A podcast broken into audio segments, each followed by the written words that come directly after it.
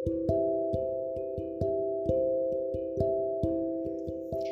morning and welcome to Hearts Knit Together in Christ Ministries. I am your host, Marsha Sullivan, and I am always delighted and overjoyed to come and to share God's word with those that are listening near and far.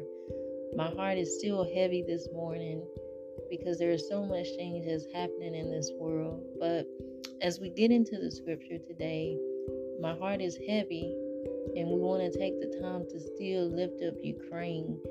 There is so much that's still going on in Ukraine and so many vicious attacks that have taken place. So many innocent lives uh, have been taken just for all in the fame of power in conquering land and territory.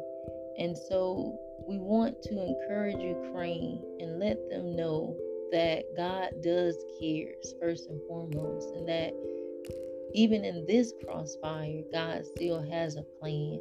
You know, we don't sometimes ultimately know what the plan is, but God still has a plan in the midst of the attacks, in the midst of the war cry, in the midst of those lives have been taken.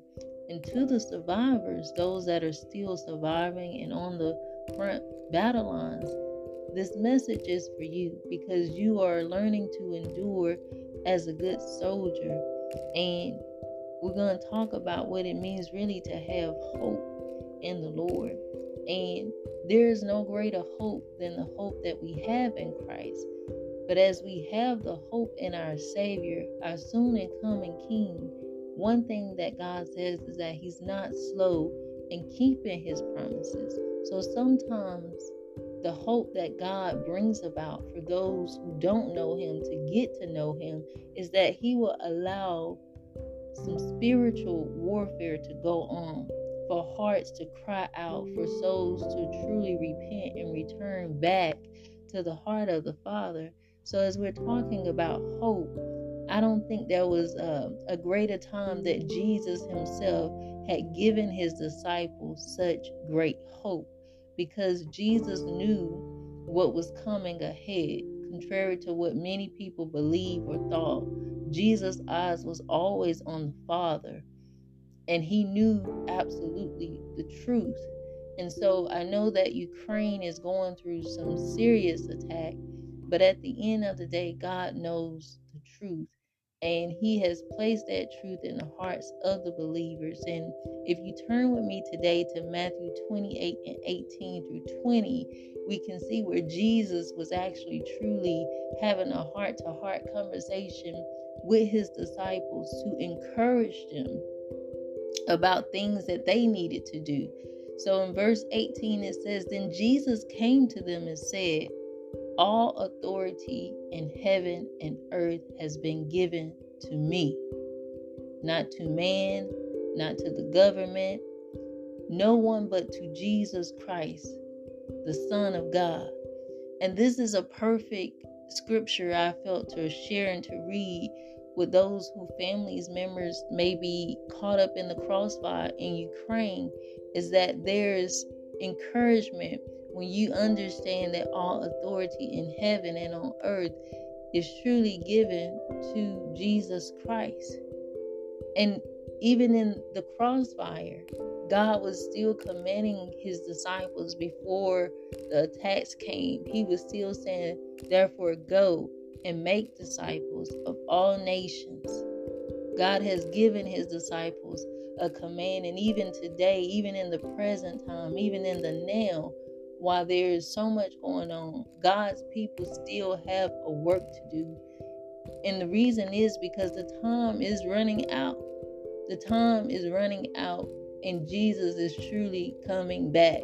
And so we still have a work to do as far as getting the message out, as far as telling people about who Jesus is and what what they need to do as far as accepting Jesus Christ and truly living for him because when the time runs out, that's it.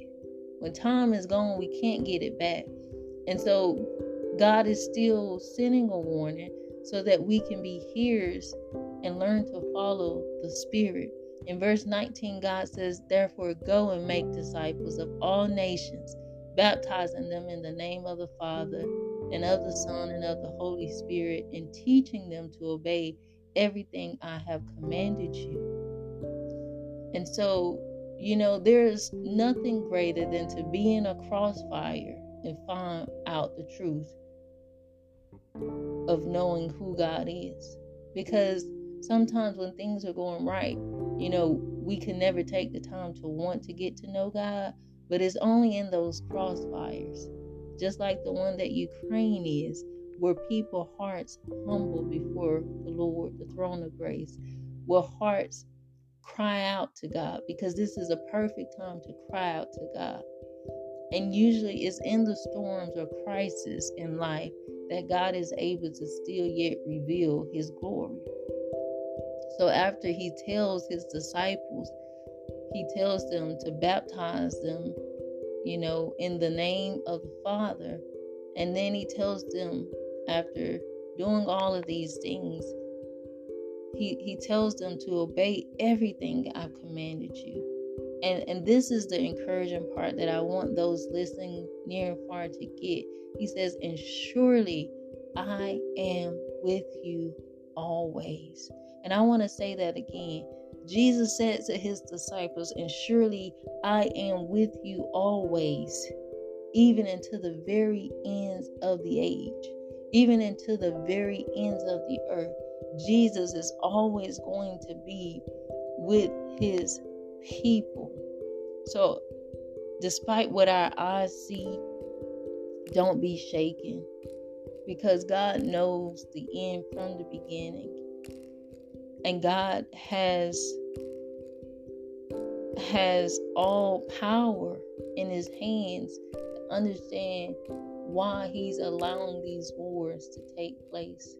We really don't know why, but God does. And God shall perfect his word. But the good thing about having hope Ukraine is this is that God promises to be with us always, even into the very ends of the age. So I want those that are listening who have family members again in Ukraine uh, and just in other countries who are being beheaded, who are being murdered, even for those that are being persecuted for the faith, for just declaring Jesus' name. God still has a plan in that. And so, Father God, we come to you this morning, Lord, just to lift up Ukraine, Father, to lift up the countries, to lift up the nations again, God asking God for you to intervene in the midst, oh God. Asking God for you to have mercy upon the nations, God. Upon those, God, who just attack people, God, for no reason, oh God. God, let your word prevail, God. Bring healing. Bring healing to the nations, God. Cause the people to cry out to you, God, even asking, What must I do in such a time as this, God, to be saved, to draw near to the one who has all power and authority in his hand, God. Lord, even the evil attacks, God, you're able to turn it around and use it for your glory, God.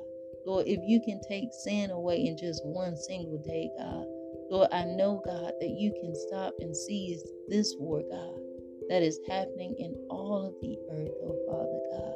Lord, I pray for you to keep your holy hands upon Ukraine, God and upon those that the presidents, the leaders, God, upon those that are on the front line, God, upon the women and children, the men, the soldiers, oh God, those that are looking for a place to go and hide but can't seem to find an, a way and escape, God.